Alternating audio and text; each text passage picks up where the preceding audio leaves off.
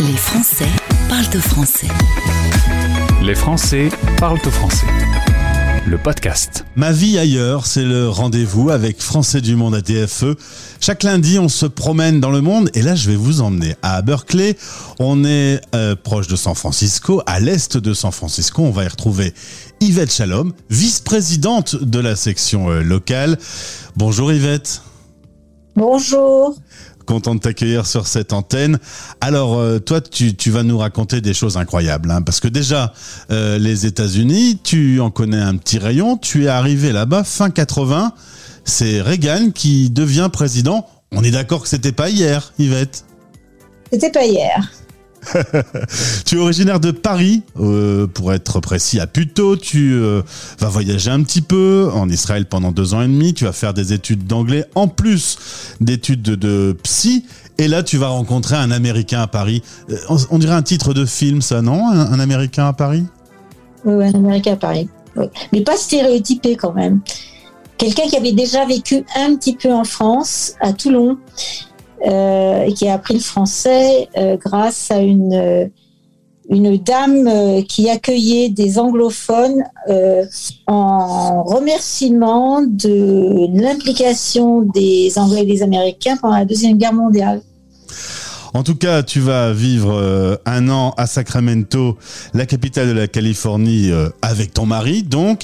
Euh... Non, non, non, pas, non, il n'était pas avec moi. Ah bon? pas avec moi. Non, lui, il était à Los Angeles. Ah. Donc moi j'ai vécu, j'ai vécu à Sacramento, qui était un désert culturel absolument innommable à l'époque. Et lui, il était à Los Angeles. Et là, tu as fait des études de psychologue. Tu te dis, ce serait bien que tu puisses être psychologue aux États-Unis. Et là, on arrive dans un vaste débat qu'on a déjà abordé sur cette antenne. Avoir une équivalence d'un diplôme français quand on est aux États-Unis, c'est quasiment impossible. Euh, il faut repasser un certain nombre de diplômes. Ça a été difficile d'être à nouveau psychologue là-bas. C'était difficile, onéreux et euh, décevant. décevant. Tu me fais rire, Yvette, parce qu'on euh, est toujours sur euh, l'Amérique, c'est beau, c'est il y, y a, plein, il y a une culture incroyable, euh, le rêve américain. Et toi, toi, tu le portes pas le rêve américain. la, culture est plus développée à Los Angeles, en fait. Bon, c'est pas mal, c'est très, il y a, a, énormément de, variétés. Et puis, c'est très divers. Hein. Ça, ça, a, ça, c'est quelque chose d'extraordinaire. Et si on s'accroche, effectivement, on peut on peut euh, réussir à quelque chose. Mais euh, pour 10 personnes qui réussissent euh, à, à réaliser leurs ambitions et leurs rêves, il y en a peut-être 80 qui se retrouvent sur le carreau. Finalement, tu arrives quand même à avoir ce cursus de psychologue. Tu disais au niveau santé, il faut peut-être le rappeler aux Français, on est bien loti en France hein, par rapport aux États-Unis tout à fait. Tu as réussi, tu été devenu euh, psychologue, tu as, travaillé euh, là-bas, mais euh, tu considères que le niveau n'est pas le même que psychologue en France? non le, non, le niveau, alors je dirais bien, je, je dis bien euh, là où je suis, parce que je sais qu'à New York, c'est bien mieux. Peut-être en Floride aussi, parce qu'il y a beaucoup d'hispanophones qui ont été influencés par les, la psychanalyse argentine, qui a été influencée par la psychanalyse française parce que moi je suis d'obédience psychanalytique et voilà quoi mais le, non par ici c'est comme je disais c'est c'est des emplettes sur des jambes de bois ou alors c'est des euh, la psycho comme ça quoi voilà ah oui la psycho comme ça, ça veut dire euh, c'est la radio, donc faut que j'explique. C'est c'est dans le soyez heureux, euh, positivez, euh, etc. Et on va pas en Puis profondeur, c'est euh, c'est un peu survolé. Ouais, ouais. Puis on est envahi par le coaching. Alors, il y a, les, les, y a des, pas mal de Françaises qui se mettent dans le coaching. Alors là, c'est de tout et n'importe quoi. Voilà. Ça, c'est dit. Allez, on continue sur les bonnes nouvelles. Concrètement, aujourd'hui, t'aimerais bien rentrer en France. T'as du mal à supporter un peu la violence, notamment, euh, qui est autour ouais. de toi? Ouais, tout à fait. La violence et puis la pauvreté, la misère. Il y a une grande, grande misère à côté d'une richesse euh, obscène. Et euh, justement, tout fonctionne avec l'argent hein, aux États-Unis. Tout fonctionne avec l'argent, effectivement. Et là, tu as du mal un petit peu à, à, à, à, ce que ça soit tes propres valeurs. Bah, ça n'a jamais été mes propres valeurs. Je veux dire, bon, c'est vrai que l'argent, ça nous a aidé à payer des écoles bilingues, euh, l'université et tout. Il y a beaucoup d'associations caricatives. caritative.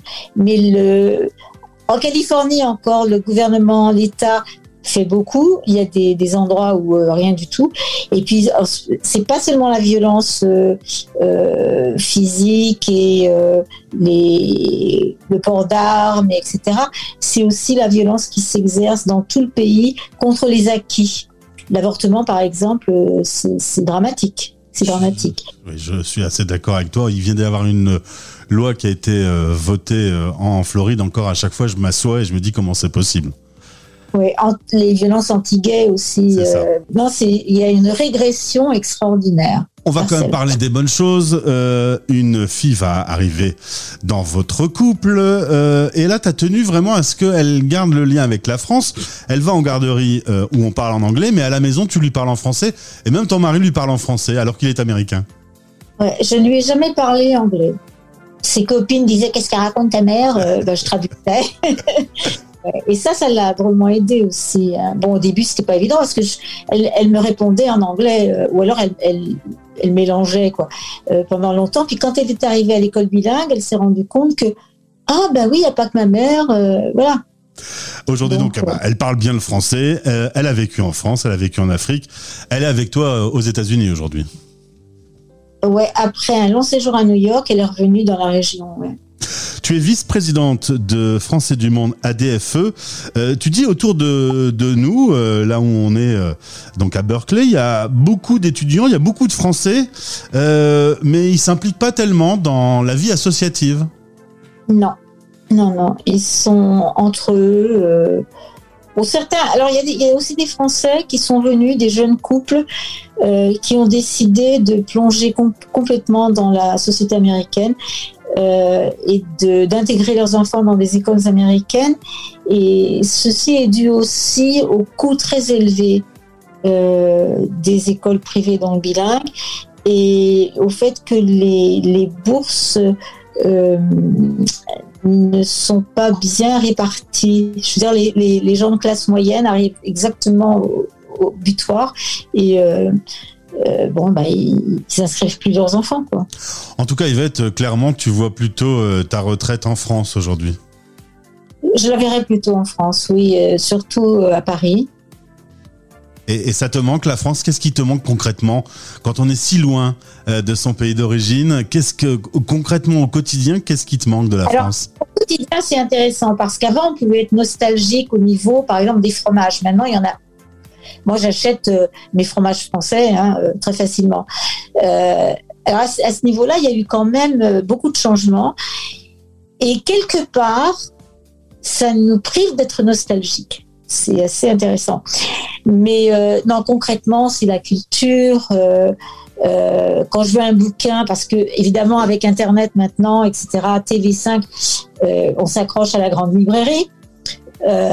Euh, François. Euh, quand je, je, veux un bouquin, etc., comme je ne touche pas à Amazon, j'ai jamais touché Amazon par principe, euh, soit j'attends d'être en France, soit, euh, je sais pas, je me débrouille, mais euh, ouais, c'est surtout la culture et puis et puis une philosophie de la vie et puis le niveau. Euh, le niveau des discussions et puis la liberté de n'être pas d'accord sans penser à heurter son voisin. Parce que là, euh, à Berkeley, on est pas mal là-dessus. Il ne faut pas faire de la peine. Euh, voilà, ce sont des choses. Puis les transports en commun. Oh, quelle joie d'être dans le métro.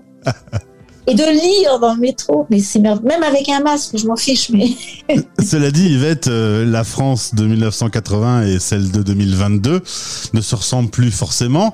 Tu reviens souvent, dès que tu peux, tu reviens. Tu vois quand même une France qui change. Ah oui, tout à fait, tout à fait. Euh, il y a, alors les gens sont plus relaxés. Alors je parle de Paris, hein, euh, dans leur tenue vestimentaire. Ma cousine, quand elle est arrivée pour nous rendre visite il y a plusieurs années ici, elle a dit qu'elle laissait aller. C'est pareil, euh, voilà, euh, à Paris. La malbouffe en France. En fait, euh, ce que t'aimes pas en France, c'est qu'on soit américanisé, quoi. ouais, ouais, non, mais c'est vrai. vrai hein. Et puis le tutoiement en France. des petits jeunes comme ça qui me tutoient. Moi, je trouve ça sympa, hein. mais c'est étonnant. Alors qu'en Espagne, ça fait longtemps que ça, ça existe. Bon, des trucs comme ça. Et, et je trouve, alors maintenant, euh, ces dernières années, j'ai trouvé que les, les employés de café-restaurant étaient beaucoup plus sympas qu'avant très agréable. Je me suis permis de te tutoyer parce que d'abord je te l'ai demandé et puis parce que je ne suis plus un petit jeune aussi. Euh, merci euh, Yvette pour cet euh, échange. Clairement, aujourd'hui, il faut quand même prendre une décision parce que fiscalement, par exemple, c'est pas si simple que ça de rentrer. Il y a peut-être des débats en- au sein du couple? Pas vraiment des débats, mais des jalons qui se posent. Et puis, euh, comme, euh, comme mon mari adore faire du vélo et qui trouve que faire du vélo avec des groupes français, c'est hyper sympa.